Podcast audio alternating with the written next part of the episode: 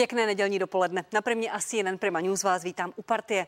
Naše pozvání do studia dnes přijali pan Tomáš Petříček, ministr zahraničních věcí z ČSSD, místo předseda strany. Dobrý den. Dobrý den. Pan Aleksandr Vondra, poslanec Evropského parlamentu za ODS a místo předseda strany. Dobrý den. Přeji hezkou neděli. A pan Daniel Pavlas, poslanec eh, parlamentu České republiky z KSČM. Dobrý den i vám. Dobrý den, děkuji za pozvání. Rádo se stalo. Pánové, pojďme začít aktuálně. Eh, situace na severu Moravy. V Moravskosleském kraji začala v pátek okamžitě platit přísnější opatření. Ministr Vojtěch se za tu náhlost včera omluvil. Hejtman Vondrák chce vysvětlení, jakým si způsobem se povadil s hygieničkami na tiskové konferenci. V Ostravě se má konat demonstrace. Přijde vám v pořádku ten postup, pane ministře? Rozhodně asi není v pořádku, aby lidé se dozvěděli, že za pět minut něco platí. My jsme od počátku chtěli, aby jsme ty rozhodnutí dělali tak, aby byl, byly dělány předstihu, aby lidé věděli, co se bude měnit aspoň třeba 24 hodin dopředu, aby se mohli nějakým způsobem na to připravit. Tak to postupuje například v případě cestování, v případě našeho semaforu, co se týče epidemické situace v Evropě, kdy v pátek se udělá rozhodnutí, které platí od následujícího pondělí, takže lidé přes víkend se mohou seznámit s tím, jak se třeba situace v Evropě změnila, aby se přizpůsobili. Je to, chyba, to že tak já z toho, co, co mám na informace, tak e, mi přijde, že to překvapivé rozhodnutí bylo e, uděláno krajskou hygienickou stanicí e, s tím, že pravděpodobně ani ministr zdravotnictví nevěděl, od kdy takovéto opatření chtějí zavádět. Očividně to nebylo konzultováno s nikým ani v kraji pořádně. Tento postup mi skutečně přijde velmi nestandardní. Budete chtít jako vláda po panu ministrovi nějaké záruky, nějaký plán komunikačních opatření, aby se toto už neopakovalo? V pondělí eh, vláda bude zasedat. Eh, situaci na Karvinsku ale eh, jsme sledovali v posledních týdnech velmi intenzivně. Proto nevím, proč nebylo možné se skutečně na to připravit a i lidem oznámit a vysvětlit, co je potřeba, aby se situace zlepšila. Mně to skutečně připadá velmi nešťastné. Vám, pane místo předsedo Vondro? Tak já beru tady tu vládní sebekritiku, ale myslím si, že to je jenom část toho problému že ten problém je daleko hlubší, že to je opravdu tragické selhání vlády. A e, nechala horníky ve štychu. E, za druhé, e, rozumíte, před těmi pár měsíci, když jsme tohle diskutovali začátkem března, tak nikdo nevěděl, co se jako na Českou republiku sype, nikdo ve světě. Ale tady mi ne, úplně nejtragičtější přijde to, ta naprostá katastrofální míra nepoučitelnosti z toho začátku. Jo. Kde je chytrá karanténa? Nefunguje, neexistuje. OKD je státní firma, když přeci ten stát měl ideální podmínky zareagovat včas, jo. vykašlal se na horníky a teď zpětně vlastně eh, to má tendenci řešit zase tragicky celoplošně tak. Místo, aby fungovala hmm. chytrá karanténa, tak se to začíná řešit celoplošně, což zase znovu postihne ekonomiku. Eh, já si myslím, že to je na okamžitou rezignaci a ne rezignaci, tak odvolání ministra zdravotnictví, protože je to jeho chyba a je to selhání vlády a vláda, jestli eh, má půd sebe záchovy, tak by měla zareagovat. Pane ministře, nechám reagovat vás. Je to tragické selhání vlády, ministr by měl okamžitě reagovat slova Alexandra Vondry i uh, slova druhého místo předsedy Zbyňka Stanjury, který se takto uvyjádřil už v pátek. Za prvé vláda tyto regionální záležitosti e, na, plánu neřeší. E, je to kompetence ministerstva zdravotnictví a krajských hygienických stanic v tomto směru, ale je to otázka našeho koaličního partnera, jak se k tomuto problému postaví. Já vím, že i naši kolegové ze sociální demokracie z Moravskoslezského kraje byli tímto krokem zaskočeni. Rozhodně nepočítali s tím mají náš kandidát na hejtmana, pan Kajnar se k tomu ostře vyzemezil. Takže já, já skutečně nechci zde komentovat, jak má hnutí ano postupovat. Je to personální záležitost našeho koaličního partnera. Máme princip, že si nemluvíme do personální záležitostí. Doporučil byste panu předsedovi Hamáčkovi, aby to otevřel s premiérem Babišem? V pondělí bude zasedat koaliční rada, která bude projednávat celou řadu témat a předpokládám, že i toto překvapivé rozhodnutí by mohlo být tématem pro diskuzi s naším koaličním partnerem. Odpovíte mi na otázku, jestli je to na rezignaci Adama Vojtěcha? Já skutečně nechci zde doporučovat kolegům hnutí ANO, co mají dělat. Pane poslanče Pavlasi, vy jste Zavířova. Jaká je nálada ve vašem kraji? Zlobí se tam lidé? Tak samozřejmě lidé jsou smutní, jsou rozlobení, protože to, co, toho, čeho jsme svědky, to je opravdu selhání v komunikaci. Já z hodou okolností, eh, kromě toho, že jsem členem zahraničního výboru, jsem členem i zdravotního výboru a my jsme ve středu měli zasedání zdravotního výboru, kdy vždycky součástí zdravotního výboru je informativní zpráva o vývoji pandemie na území České republiky. Byl přítomen i pan minister a musím se, byť, byť jsem kritický vůči panu ministrovi, ho v tuto chvíli zastat, ale zároveň ho vlastně i kritizovat, protože na plénu nezaznělo na zdravotním výboru, že by se něco mimořádného dělo na, v okrese Karvína, vůbec v Moravskoslezském kraji, že situace je stabilizovaná. Tudíž z toho je patrné, že zde je jaksi nedostatek komunikace mezi ministerstvem zdravotnictví, mezi krajskou hygienickou stanicí a mezi vlastně, mezi vlastně i hejtmanstvím, což je podle mě tragické a ukazuje přesně tam, kde je ta chyba. Není dostatek komunikace, jeden přehazuje vinu na druhého a podle mě z toho vznikají tyhle ty fatální rozhodnutí, které poškozují celý Moravskoslezský kraj. Podcenila vláda situaci v OKD? tak eh, vláda podcenila v tom, dusle, v, tom v té míře, že eh, organizace, které mají kontrolovat a mají informovat vládu, tak nečiní a činí nebo činí se spožděním.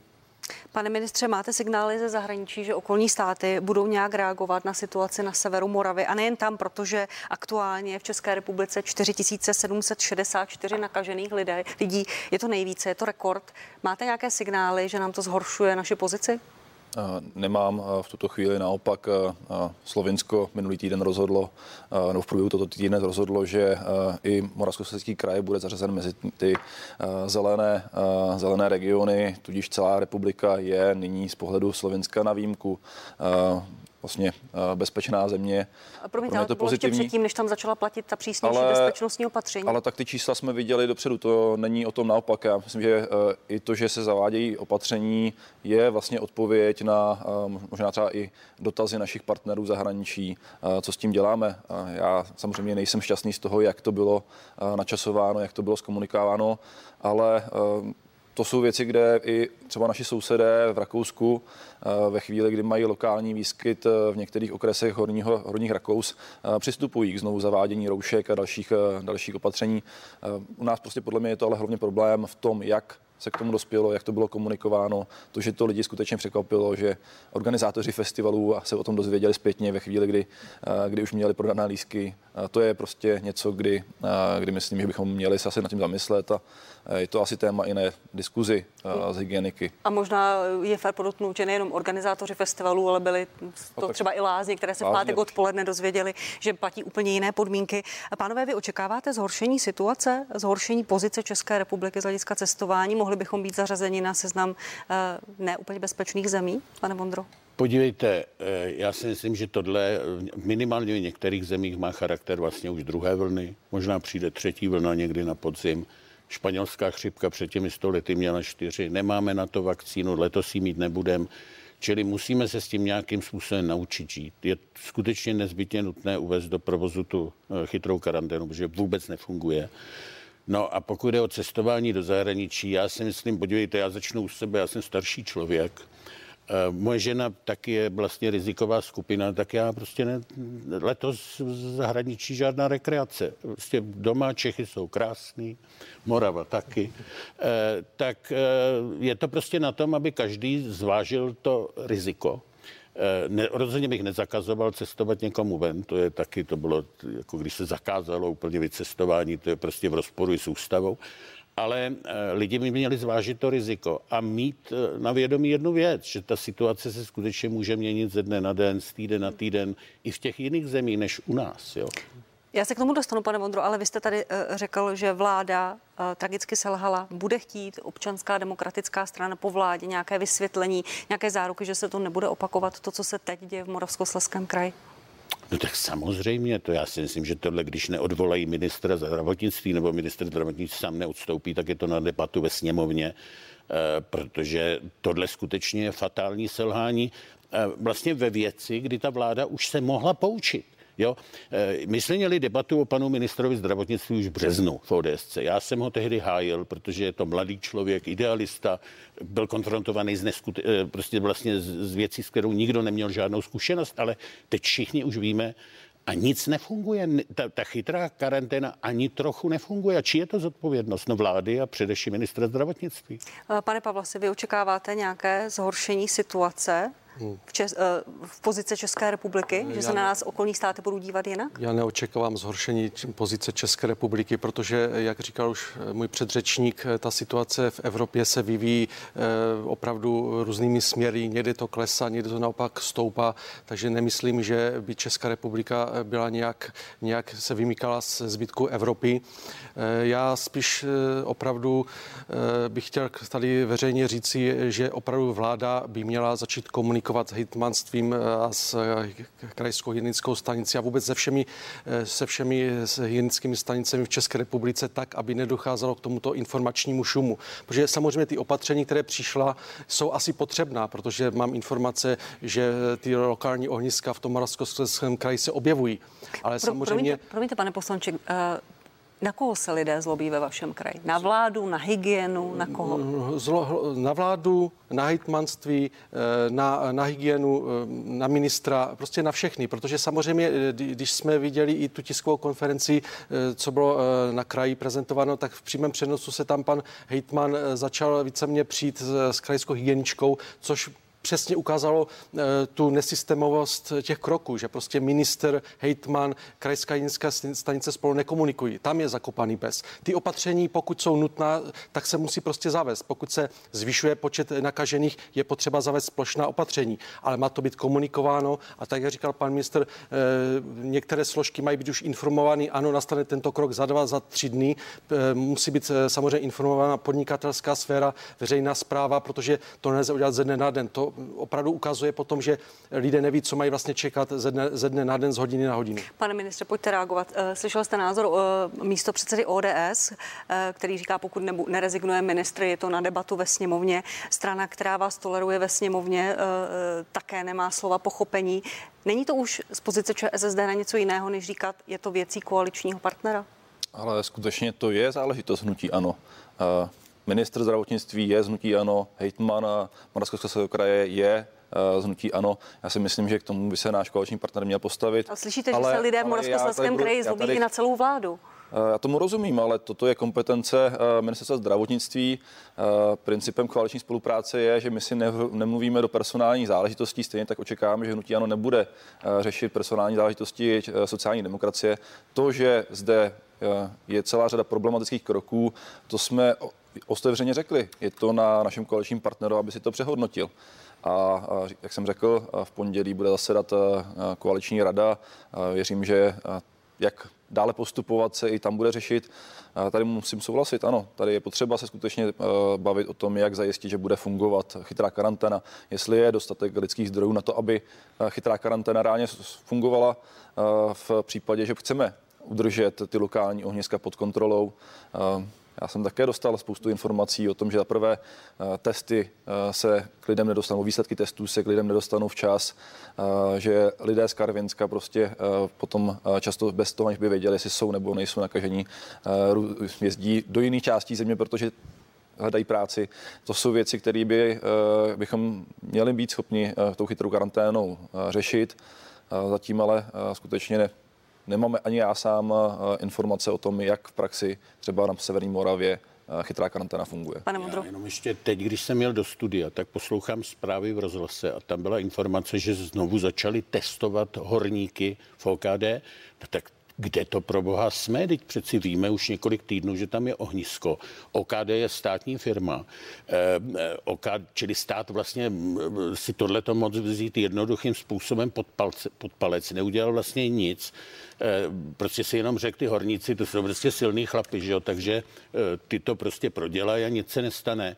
A teď jako vidíme, že už máme to komunitní šíření vlastně, jo, a e, zase jiný minister, pan minister Havlíček, že jo, tak je minister všeho dneska už skoro, je minister dopravy, tady prostě hroutí se nám železnice, každý den prostě je tam, je, je nová, nová bouračka, že jo, lidský oběti. Zároveň má na starosti průmysl, že jo? takže má na starosti OKD. E, to je, myslím, další problém, který ta vláda musí řešit. Jako minister pro všechno je ve výsledku minister pro nic. Pane Pavlasi, vy jste chtěl ještě reagovat? Já jsem chtěl reagovat, že tady vlastně vláda, je to pro ní určitá výzva, aby změnila priority, kde vlastně bude směřovat své síly, protože zase i na určitou obranu hygienických stanic po roce 89 došlo k personálnímu exodu a této organizace jsou poddimenzování po všech, po všech stránkách a samozřejmě ten počet těch zaměstnanců neodpovídá eh, stavu, který by měl být eh, pro tuto Českou republiku. To, to, to je určitá výzva pro vládu, aby pracovala a posílala tuto organizaci tak, aby i do budoucna eh, mohla zajistit tyto služby a mohli jsme se vyhnout tomuto stavu. To je spíš na, na dotaz na ministra zdravotnictví. Pane, pane ministře Petříčku, vy jste svou dovolenou zahraničí přehodnotil, řekl jste, a tento týden jste v České televizi řekl, že pokud chce někdo strávit dovolenou bez stresu, má ji strávit doma, to chcete nějak korigovat, ať už směrem jedním nebo druhým? Hmm, já Platí jsem to? řekl to, co si opravdu myslím a on to i uh, pan Vondra uh, tady řekl, pokud chcete mít klidnou dovolenou, uh, pokud nechcete se stresovat, že se můžou příští týden změnit podmínky pro cestování v té či oné zemi, tak je asi rozumnější letos uh, strávit, uh, strávit uh, volno v Česku. Já se těším, že pokud to bude možné, že pojedeme s rodinou do Beskyt a, a bez ohledu na to, že je to samozřejmě na rozhodnutí každého z nás, jestli pojede do Chorvatska, do Španělska, k moři nebo zůstane doma. To naše doporučení je v tuto chvíli s ohledem i na ty rizika do budoucna. Pokud chcete do zahraničí, skutečně důkladně se informujte. Pokud chcete mít klid a nestresovat se, tak zůstaňte radši doma. Pojďme si pustit slova Andreje Babiše z jeho facebookového hlášení Čau lidi z 5. července, které natáčel v Třeboni. A je to obrovské zařízení, je tady asi 750 hostů a e, celé to prostředí tady je úžasné. Nepotkal jsem tady cizince, to je skvělé, protože já říkám, prosím vás, utrácejme peníze doma. To znamená, jeďte na dovolenou v Česku. Tak, to říkal pan premiér. E, na druhou stranu e, řekl, že chce jet na dovolenou do Řecka. Jeho paní byla na dovolené na Jadranu tento týden. E, Neměla by vláda, respektive pan premiér, možná jeho rodina jít příkladem, když říkáte taková, taková prohlášení, zůstaňte doma, utrácejte tady peníze a je to vlastně bezpečnější? A, opět každý se můžeme rozhodnout eh, podle toho, jak kam chceme na to se na dovolenou vyrazit, ale eh, jsem říkal osobně, si myslím, že i eh, nejenom kvůli tomu, že chci mít také klidnější dovolenou, nechci si se stresovat z toho, jestli uh, budu muset rušit na poslední chvíli někde rezervace či nikoliv, nebo si vyřizovat testy, uh, tak jsem se rozhodl strávit dovolenou v Česku. Myslím, že tady je skutečně řada míst, uh, které stojí za návštěvu. Pokoušel jste se to panu premiérovi třeba rozmluvit nebo vysvětlit? Tak je to rozhodnutí pana premiéra. Uh, pokud říká, trávme dovolenou v Česku a potom jede do Řecka, tak samozřejmě nevím, jestli jeho slova můžeme brát dostatečně vážně, ale, ale je to na každém z nás. Já jsem se rozhodl takto. Pan premiér možná ještě taky ještě s ohledem na situaci, která se mění, nakonec třeba zůstane taky v Česku. Vám to dává smysl, pánové? To ta ne, vyjádření si vlády? Si ta, ty hraběcí rady měl odpustit, když nejde příkladem. Já myslím, Masaryk by šel příkladem, Husák eh, byl do zahraničí, já myslím, že jako Husák jo, v tomhle. Pane Pavla, si vám myslím, to dává smysl? je to na úvaze každého z nás a pan premiér si to taky musí zhodnotit. Eh, vy ta vyjádření nebo doporučení pana ministra budete brát, jak pokud si dovolím být osobní. Pan Vondra řekl, že eh, stráví dovolenou tady, pan ministr také. Já jsem byl eh, celkem jako rodinou tlačen a jdeme do Chorvatska. Já se úplně bráním, takže já věřím, že přesvědčím zbytek rodiny a zůstaneme doma v České republice. Pane ministře, to Chorvatsko, které tady několikrát už dneska zaznělo, oblíbená destinace Čechů, kteří se tam vybrali i letos podle údajů chorvatských za 14 dní v červenci, tam bylo přes 100 tisíc tisíc Čechů, aktuálně je u Jadranu asi 40 tisíc lidí z České republiky. Je to stále bezpečná země, když čteme, že čísla rostou, a to i v té uh, splitsko-dalmácké župě, kam Češi jezdí? No, z našeho pohledu a Není to eh, záležitost, kde by ministerstvo zahraničních věcí stanovilo, jestli eh, bezpečná, epidemiologického hlediska je to bezpečná či není bezpečná země. Jsou to nakonec naši epidemiologové a kolegové z ministerstva zdravotnictví, kteří eh, v té pracovní skupině mají rozhodující hlas. My pouze k tomu doplňujeme informace a hledáme cestu, jak pokud možno co nej lépe komunikovat, co nejméně omezovat, zejména uvnitř Evropské unie, pohyb, tak aby to nepoznamenalo také naši ekonomiku. Chorvatsko eh, stále patří do té bezpečné kategorie i s ohledem na to, že eh, většina těch nových případů se eh, vyskytuje v centrální oblasti, v té vnitrozemské oblasti Chorvatska. My jsme chtěli, aby třeba epidemiologové se o tom více bavili na obou stranách v tuto chvíli, ale je riziko, že pokud se situace nebude zlepšovat, tak každá země, kde vnímáme, že ten nárůst začíná dosahovat nějakých eh, hranic, eh, může být zařazena mezi ty eh, méně bezpečné. Pro turisty by to samozřejmě přineslo tu komplikaci, že v případě návratu by se museli třeba nechat testovat. Jak, jak, jak bedlivě sledujete situaci v Bulharsku, kde rostou čísla nakažených, z Vídně tam přestávají létat letadla? Jak bedlivě se zaměřujete teď na tuto destinaci, u Čechu také oblíbenou? Je to opět země, kterou jsme poslední 14 dní velmi uh, bedlivě sledovali, uh, jak se bude situace vyvíjet. I proto nakonec v pátek bylo rozhodnuto, že dochází k jistým omezením, co se týče pohybu osob mezi Českem a Bulharskem. Platí to především pro tamní obyvatele, pro české občany zatím Bulharsko zůstává bez nějakých omezení, ale to se také může změnit, pokud ta situace se nebude zlepšovat. A skutečně zde vidíme, že nejenom tyto dvě země, které jste jmenovali, ale řada zemí se začíná potýkat eh, s eh, příznaky druhé vlny. Mohu zmínit například stát Izrael, který sice není zatím otevřen eh, pro zahraniční občany, pro turisty, ale tam druhá vlna je v plném proudu. Je horší než ta situace na jaře? Je tam ta situace možná horší, než skutečně byla na, na jaře, takže je to, je to tím je zřejmé, že ta situace se může měnit. Zatím jsme skutečně tu tu, ten boj s eh, koronavirem nevyhráli a, a prioritou stále zůstává ochrana veřejného zdraví. Pane ministře, můžete nebo nemůžete lidem zaručit, že pokud vycestují a změní se podmínky, dozví se to včas, že budou muset do karantény, že budou muset na testy, nebo že tam ta situace je opravdu vážná? My jsme kvůli tomu nakonec se rozhodli, že nebudeme vyhodnocovat tu situaci 1 až 14 dní, ale vyhodnocuje se každý týden a já chci držet to, že pátek bude dnem, kdy budeme oznamovat, jaký bude, uh, jaké budou platit podmínky v následujícím týdnu, tak aby aspoň přes víkend lidé se mohli seznámit s těma změnami. Je to dostatečné, pánové, týden, týdenní předstih, jak se dozví lidé o, o podmínkách svého cestování a hlavně návratu? Ale jo, tak tady já bych celkem panu ministrovi nic nevyčítal. Já si třeba myslím, že ty repatriace, když byla ta první vlna, zvládlo ministerstvo zahraničí dobře eh, a větším jaksi předstih tady není možný, protože ta situace skutečně mění v těch jednotlivých zemích. To není jenom Izrael, že zhoršuje se to i ve Španělsku, vy jste zmínila Bulharsko, což jsou tradiční letní destinace. A myslím si, že by ani lidi neměli jak si sázet na to, že se prostě ten stát o ně postará s těmi repatriacemi ve všech těch dalších jaksi vlnách. Jo. Tohle eh, ty lidi už dneska tu informaci dopředu mají. Myslím si, že skutečně ti, kdo chtějí mít jistotu, že ta letadla budou lítat i za týden nebo za dva, tak aby skutečně to zvážili dvakrát. Ti, kdo jsou dobrodružnější povahy a umějí improvizovat, prosím pěkně, a rozhodně bych jim nekazoval, nezakazoval nikam cestovat, ale ten letošní rok je prostě specifický a myslím, každý to snad pochopí. Pane poslanče. Určitě je tady doporučení, aby jsme strávili léto v České republice. Samozřejmě, kdo chce vycestovat, není mu bráněno, ale musí počítat s rizikem, že se může cokoliv během pobytu stát. Ten týden je podle mě dostačující, protože epidemiologové vyhodnocují aktuální stav a nelze predikovat delší období. Tudíž je to opravdu na každém z nás a pokud někdo chce riskovat, může se mu stát nepříjemnost, ale musí s tím samozřejmě počítat. Pánové, pojďme na další téma. V Bruselu začalo porcování té koronavirové záchrany. Je to rekordní balík v přepočtu 20 bilionů korun. Poslanecká sněmovna dala minulý týden premiéru Babišovi mandát, aby za Českou republiku fond obnovy podpořil. Premiéři a prezidenti jednají v Bruselu od pátku. Dva dny zatím dohodu nepřinesli. Podle vyjádření eh, pana premiéra z dnešního dne, který říká eh, nějakou, na nějakou dohodu to nevypadá. Co podle vás brzdí nejvíc tu dohodu, pane ministře? Je to objem peněz nebo ty podmínky? Je to především otázka podmínek. Ten objem zatím není úplně spochybňován celkový, celková částka těch 750 miliard euro.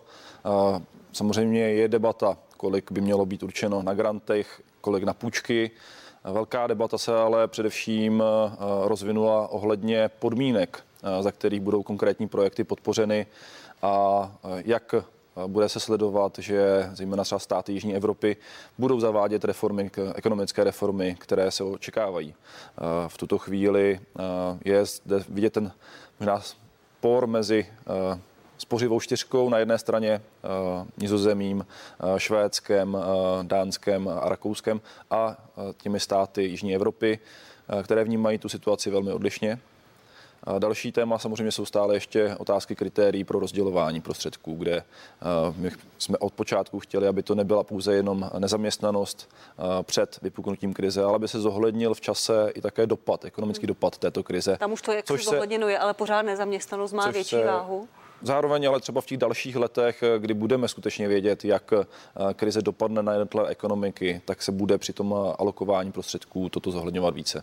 Pane Vondru, co je podle vás největší brzdou té dohody? Já si myslím, že je veliké zjednodušení to redukovat jenom na nějakou porci medvěda nebo porcování medvěda že samozřejmě ten klíč, jakým se měly prostředky eh, rozdělovat, zejména eh, v té mimorozpočtové části, to znamená, ta půjčka bude-li 750 eh, miliard euro na celou Unii, tak eh, ten klíč byl extrémně nevýhodný. O tom nebudíš pochyb. Eh, pan premiér se včera pochlubil, že získal 3 miliardy, tak já jenom si kladu otázku, když před týdnem eh, vlastně my jsme měli být čistý pláce v souhrnu asi 600 milionů eur. Slovensko mělo dostat 10 miliard eur, tak jestli teď ten rozdíl je, že my dostaneme 3 miliardy a Slovensko 10, nebo je to jinak, jo? To stále jako tady odpověď nemám. Já ty, ty mezidokumenty vlastně jsou tajné, že jo? takže my se k ním nedostaneme. Ale je tam celá řada eh, dalších otevřených otázek. My jsme ku příkladu ve sněmovně ODS nepodpořila eh, ten mandát, protože nám připadal, že je velmi slabý, že vlastně po premiérovi nic nechce. A Eh, řeknu jeden případ. My, velká část těch peněz půjde na, eh, na financování té zelené revoluce. Mimochodem ano. větší než na likvidaci následků COVID. Čím to je? je? Je to německém, protože paní kancelářka si to musí doma nějak obhájit? Um, nebo? Ano, to je jeden určitě důvod, protože vlastně část toho bude platit Německo. Eh, mimochodem mě pak ta dohoda, až se udělá, tak ještě bude zajímat, jako kdo to dá v Německu k ústavnímu soudu, protože vlastně ze smluv je jako zakázáno si půjčovat peníze, jako, a tohle je dluhopis eh, jako Brno. A, eh, ale tak, aby to v Němci odůvodnili, no tak záchrana planety jako dává prostě tomu moralistnímu pohledu v Německu aspoň Eh, nějaké odůvodnění. Ale když už to takhle je, tak ku příkladu, a na to my stále poukazujeme, vláda opět strašně zanedbala eh, otázku vlastně výstavby eh, Dukovan, že jo? protože my to, my to ne, prostě neuděláme, když se budou vypínat ty telepelní elektrárny, které se chodem těch horníků dotknou taky tak jedině tak, že to budeme kompenzovat jádrem a tady má vláda obrovské spoždění, protože vlastně komise musí schválit ten model financování No tak teď je ideální příležitost něco za něco, ale vláda má dva roky spoždění, eh, takže vlastně mm, vydá sama sebe šanc eh, Evropské komisi, až to bude posuzovat někdy za půl roku, za rok, místo toho, aby to bylo na stole teď a prostě obchodovalo se něco za něco. Takhle to dělají Němci. Ještě jedna věc. Němci nasypali 2 biliony eur do své ekonomiky teď, což je v rozporu vlastně se všemi ustálenými pravidly o státní pomoci. Dostali výjimku, když dostali výjimku, tak zároveň souhlasí s tím, že prostě se zúčastní toho půjčování, protože oni, je to bude samozřejmě stát víc než Španěle nebo, nebo Itali. Ale je to zase něco za něco. Kde máme my tu protipoložku? Žádnou nemáme. V tom, co říkáte vy, jak, jak vidíte pozici Andreje Babiše vyjednávací eh, teď? No, velmi slabou, velmi slabou, že jo, protože on samozřejmě eh, z jedné strany je vláčen Evropským parlamentem kvůli svému konfliktu zájmu, čili má prostě slabou vyjednávací pozici a prostě předpokládám, že se jak si vrátí a zůstane tu spoustu otevřených otázek. To. Premiéři a, a prezidenti jednají v Bruselu eh, od dnešního poledne znovu. Kde vy vidíte, pane poslanče, eh, tu největší překážku té dohody? Tak já vidím tu překážku hlavně v tom, nebo hlavně v té rozdílnosti těch ekonomik a jednotlivých členů Evropské unie, protože samozřejmě, samozřejmě každá země se po desítky, stovky let vyvíjela jiným, jiným směrem, má tu ekonomiku zaměřenou na něco jiného, takže ta dohoda se samozřejmě hledá velice složitě. Teďka vlastně i předsednictví Evropské unie patří Německu, které mělo jako hlavní bod zelená témata. Samozřejmě já si myslím, že ty zelená témata budou muset trošičku ustoupit, protože zelená revoluce není možná udělat plošně ty, už z toho důvodu toho rozdílu těch jednotlivých zemí Evropské unie. Ta naše pozice samozřejmě je složitá, ale Česká republika může jednat koordinovaně v rámci Vyšegradské čtyřky, což se i vlastně na, na samitu dělo, že jednali separatně a uvidíme, s jakými, s jakými výsledky předstoupí tato skupina se svými požadavky směrem, směrem vlastně k celému, celému sboru. Eh, kde já, vidím, kde já vidím ještě určitý problém je také kontrola, kontrola těch prostředků, protože samozřejmě e, není možné tady utratit 750 miliard z Buhdarma a výsledek nebude viditelný, protože ty peníze mají primárně určené na nastartování ekonomiky a aby se to projevilo v kvalitě životu každého Evropana. Takže i kontrola těch prostředků bude velice důležitá. Jaká je podle vás pozice pana premiéra při vyjednávání? Já si myslím, že je mm, dostatečně, má dostatečný mandát a dostatečně silná k pozici a velikosti České republiky. Je na vyjednavacích schopnostech premiéra, aby našel spojence napříč eh, evropskými zeměmi, jak jsem už říkal, Vyšehradská čtyřka, ale i země, které jsou velikostně podobné České republice, aby našli společnou řeč. A pane Petříčku, eh, jaká je vyjednávací pozice pana premiéra, když říká pan Vondra, že je slabá kvůli podezření ze střetu zájmů? Je slabá? Rozhodně není. Je to vyjednávací pozice České republiky a nejenom osoby konkrétního politika. Zde bych také nesouhlasil s tím, že nemáme co v těch jednáních požadovat. Právě v těchto dnech se, se naopak bude rozhodovat o zahájení notifikace rozšíření nebo výstavby nového, nového bloku v Dukovanech. A ideální čas na to právě v tuto chvíli žádat komisi o tyto, o tyto vstřícné kroky i z její strany, protože zde ta dohoda bude se muset najít. A, a zároveň třeba i v těch různých malých balíčkách s proměnitím dárečků pro jednotlivé členské státy. I my jsme chtěli jasně třeba podpořit regiony, kde právě útlum těžby uhlí bude mít dopad na zaměstnanost, na sociální situaci, tak aby evropské fondy jsme mohli nasměřovat do těchto oblastí. To je součástí těch jednání. Já myslím, že se daří například posunout, a to je vidět od toho pátečního jednání, se prostě posunuly některé ty debaty, že se posílí kohezní politika nebo společná zemědělská politika, což byl od počátku náš požadavek na úkor těch celoevropských programů to odpovídá i našim prioritám. Takže já si myslím, že řada našich témat, priorit se promítá v těch, v těch nových návrzích, které představuje předseda Evropské rady Charles Michel. Naše pozice rozhodně není slabá, opíráme se o, o to, že jsme na tom fiskálně dobře, máme možnost spolupracovat a hledat nějakou společnou řeč se všemi státy, jak z, těch, z té severní Evropy, tak ze střední Evropy. A samozřejmě chceme také podpořit některé ty požadavky, které jsou například na to, aby 750 miliard euro se neutratilo a nemělo to žádný pozitivní dopad například na strukturu některých eh, členských eh, zemí z pohledu, z pohledu ekonomiky. Pane europoslanec Vondra kroutí hlavou nesouhlasně. Eh, za prvé ten mandát je slabý nejenom kvůli konfliktu zájmu premiéra, ale kvůli tomu, že vlastně parlament ho vybavil slabým mandátem. My jsme se k tomu nepřihlásili, ale ten český parlament vlastně se loučil s premiérem jenom ze slovy vlastně pro boha, hlavně to podepište, pane premiére, jo. Zatímco maďarský premiér nebo holandský premiér tam odjížděli, pokud nevybojuješ tohle, tak se nevracej, jo. To je úplně zásadní rozdíl, taky uvidíme ten boj ještě v Bruselu. A za druhé časově vláda teprve teď v pondělí bude schvalovat ten text jako pre-notifikace a bude ho pak odesílat do Bruselu. Přičemž německé předsednictví důsledně trvá na tom, aby ta dohoda byla učiněna ne teď, jako dneska, to znamená zítra, tak koncem příštího týdne, každopádně před těmi srpnovými prázdninami. Takže e, vlastně Eh, toto rozhodování se bude dělat dřív, než naše žádost o tu prenotifikaci do Bruselu vůbec dorazí.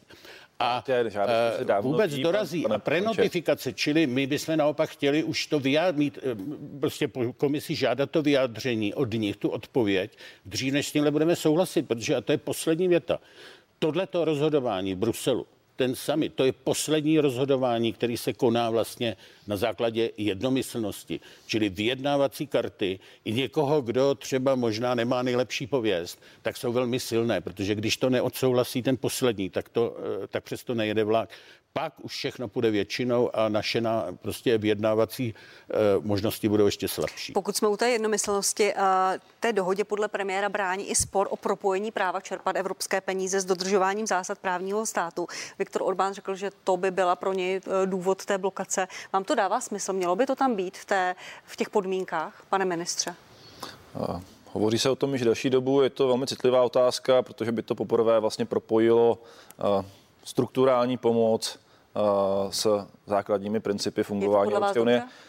To, že se principy Evropské unie mají respektovat, že všichni prostě by měli se jich držet, je něco, co, čím jsme souhlasili, když jsme se stali členy tohoto klubu.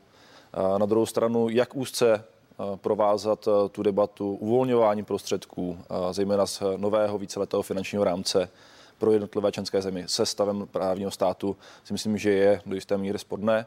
Máme k tomu možnost eh, hledat jiné nástroje, jak eh, kontrolovat eh, respekt k tím základním hodnotám na úrovni členských států, nejenom článek. Čili by to tam být nemělo podle vás? Hovoří se o nějakým, nějakých nových mechanismech, o nových mechanismech, jak toto kontrolovat, jak vést ten dialog. Nemyslím si, že to je úplně nejšťastnější záležitost, řekněme si na rovinu. Strukturální fondy tady jsou kvůli tomu, aby kompenzovali dopady vnitřního trhu na jednotlivé členské státy. Není to věc, která by byla spojená s tím, jestli někdo přijme jak nějakou reformu, která se někomu nelíbí.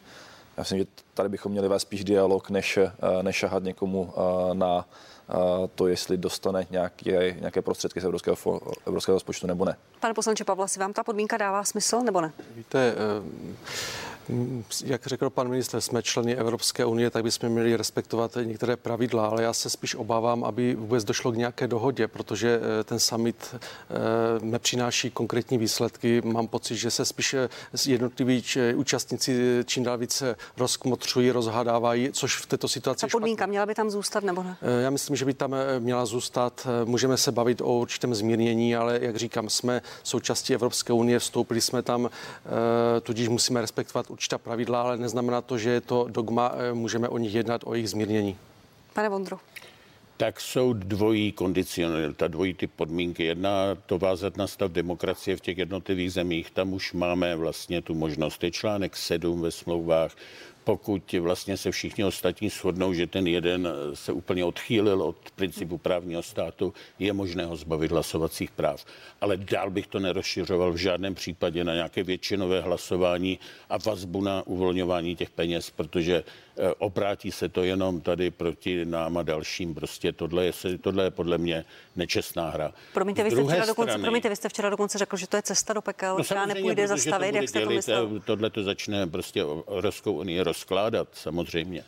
A za druhé, kondicionalita, pokud jde o reformy, tak tohle já proto trochu pochopení mám. To je holandský vlastně požadavek. Když někdo dává peníze, tak samozřejmě si jak si vymiňuje, jakým způsobem s nima naložit. Jo? Eh, eh, vyrovnat nějaké ty rozdíly, eh, ale pomocí strukturálních reform. Jo? Ne to prostě rozplynout někde v Itálii v důchodech. Jo? Čili pro tohle já mám pochopení, ale my nejsme ten donor, takže tohle nechme odehrávat ty, kteří ty peníze dávají. Jo? Pokud... Na druhou stranu Česká republika se blíží k situaci, že možná za sedm let bude čistým plácem do evropského rozpočtu. Ano, a proto ano. bychom se měli již Souhlas. možná i chovat jako budoucí čistý pláce a chtít eh, vědět, kam eh, ty peníze jdou, k čemu přispějou, jestli je nedáváme do černé díry. Eh, a tady myslím, že skutečně i naše pozice byla Nejsme ty největší uh, zastánci uh, této, tohoto sporu, ale máme zájem na tom, aby se strukturální reformy v těch zemích, kde se dlouho nedařily, uh, zavedly a to přispělo i k stabilitě jednak eurozóny, ale celé Evropské unie. Mm, uvidíme, jak to v Bruselu tento víkend dopadne. Pojďme na další téma, pánové. Vztahy Česka a Ruska. Kreml je označil jako skalené, pokud byste pro představu pro naše diváky měli oznámkovat ty vztahy vy, pane ministře. Jakou byste jim dal známku?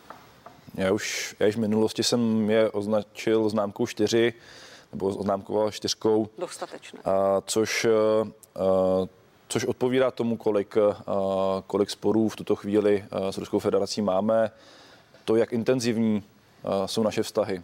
nebo spíše neintenzivní, protože zejména na úrovni vlád obou zemí neprobíhá nějaký pravidelný dialog. Veme si v potaz, že naposledy se setkali setkali premiéři obou států v době, kdy premiérem byl pan Čas. A ministři zahraničních věcí se 15 let neviděli. Pane Vondro, vaše známka. Jo, tak pokud je pětka ta nejhorší a pětka znamená totální konflikt, tak si myslím, že to tak čtyřka. Eh, je to špatně.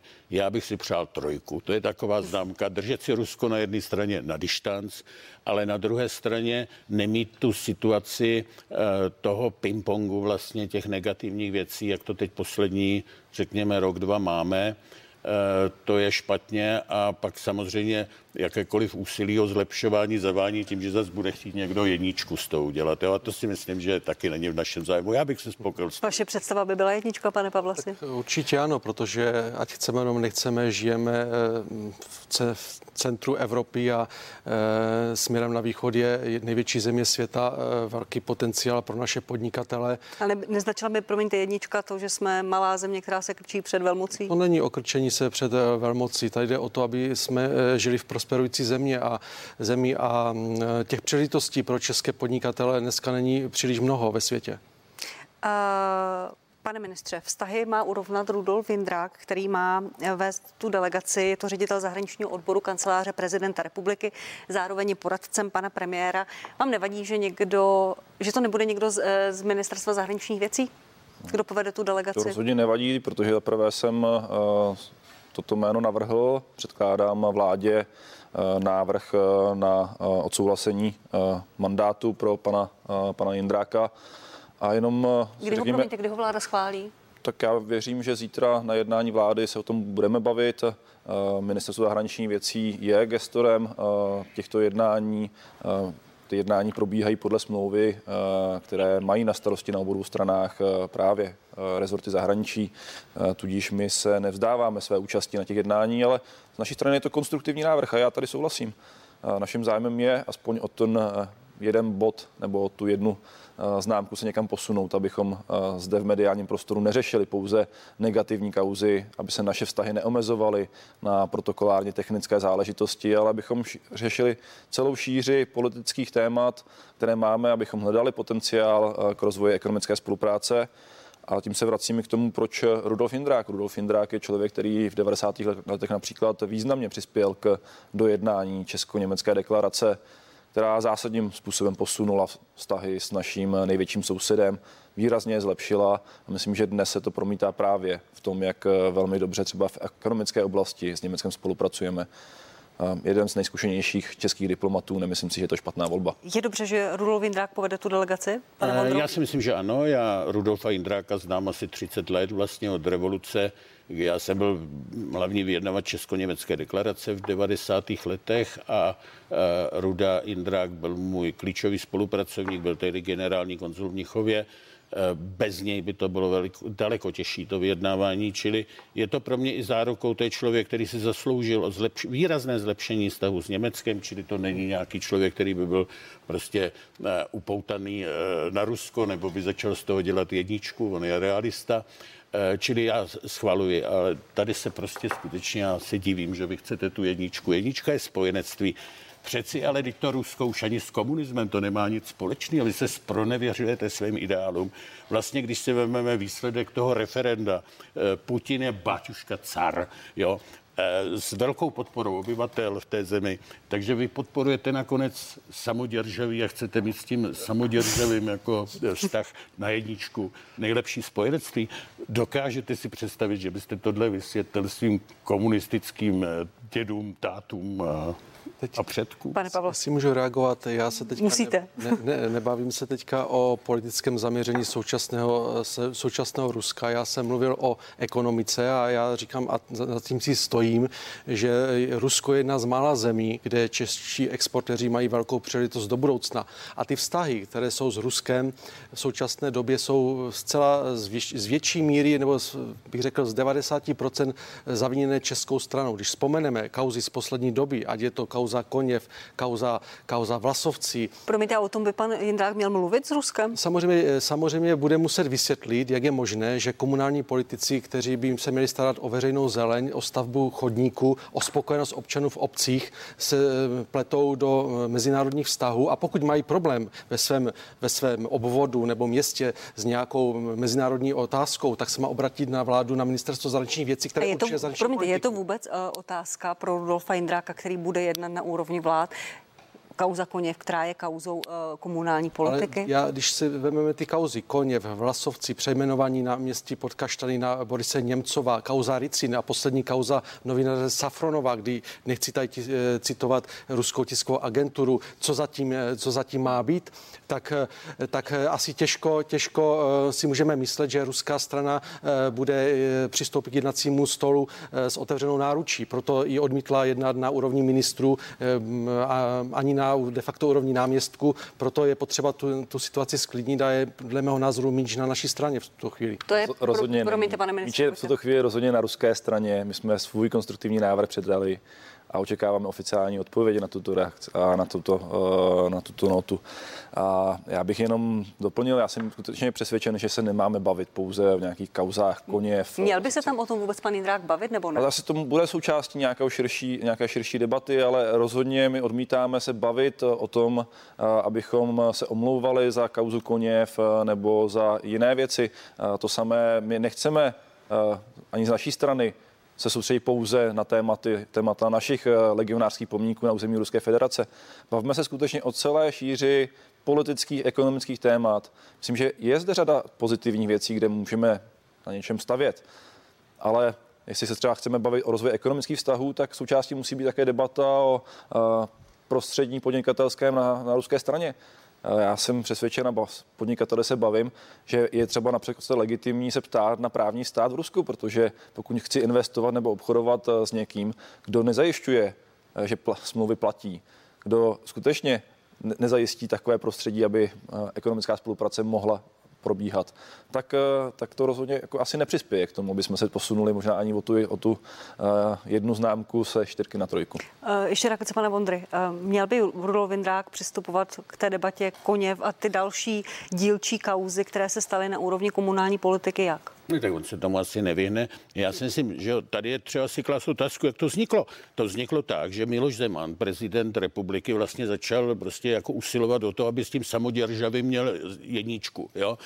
Významná část české společnosti, která si tady pamatuje, co tady Rusko napáchalo, že jako okupant, tak eh, s tím nesouhlasila, protože vláda celkem hrála roli mrtvého brouka, protože si nechce znepřátelit pana prezidenta, tak se do toho nadspali komunální politici, kteří místo toho, aby dbali o čistotu trávníků a chodníků, tak se nadspali prostě do, eh, kvůli domácí politické poptávce do mezinárodních vztahů. A já chápu tu Indrákovou misi jako snahu to nějak vrátit prostě do, do nějaké přiměřenosti. Jo? Já jsem diplomát, my musí, a my vím, tři věci máme dělat. Jako musíme hájit nějaké zásady velmi jako nekompromisně, eh, protože na nich jako se s nima stojíme, padáme.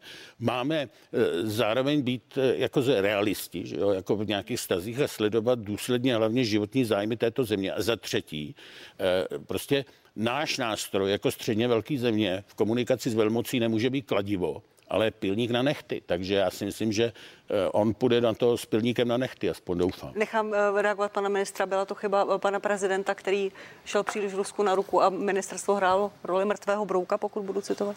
Um, zaprvé vláda roli mrtvého brouka nehrála. Minimálně od roku 2014 naše pozice je jasná a opakovaně veřejně artikulovaná.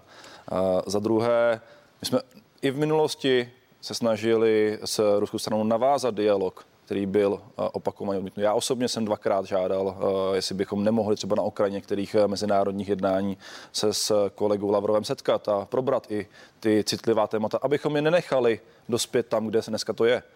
A za třetí, tady musím souhlasit, my nemůžeme asi považovat sebevědomou politiku státu naší velikosti za něco, že budeme kladivem buši do zdi. Já si myslím, že eh, hysterie v eh, případě eh, velkých států nám nepomáhá, naopak nás oslabuje. A já vnímám, že velký úkol máme především na domácí půdě. bychom si měli jasně vymezit, jaké vztahy chceme s konkrétními velkými státy, pokud na tom nebudeme mít schodu aspoň napříč demokratickým politickým spektrem, tak nás to bude pouze oslabovat. Říká Tomáš Petříček, minister zahraničí z ČSSD. Děkuji, že jste byl mým hostem. Děkuji a hezký zbytek neděle. Děkuji vám, Aleksandr Vondra, místo předseda ODS, europoslanec. Děkuji. Díky za pozvání. A Daniel Pavlas, poslanec KSČM. Děkuji i vám. Děkuji za pozvání. A vám, milí diváci, děkuji za pozornost. Díky, že jste se dívali. Při vám hezkou neděli a budu se na vás těšit opět za týden na Primě asi den Prima News v 11 hodin. Naschledanou.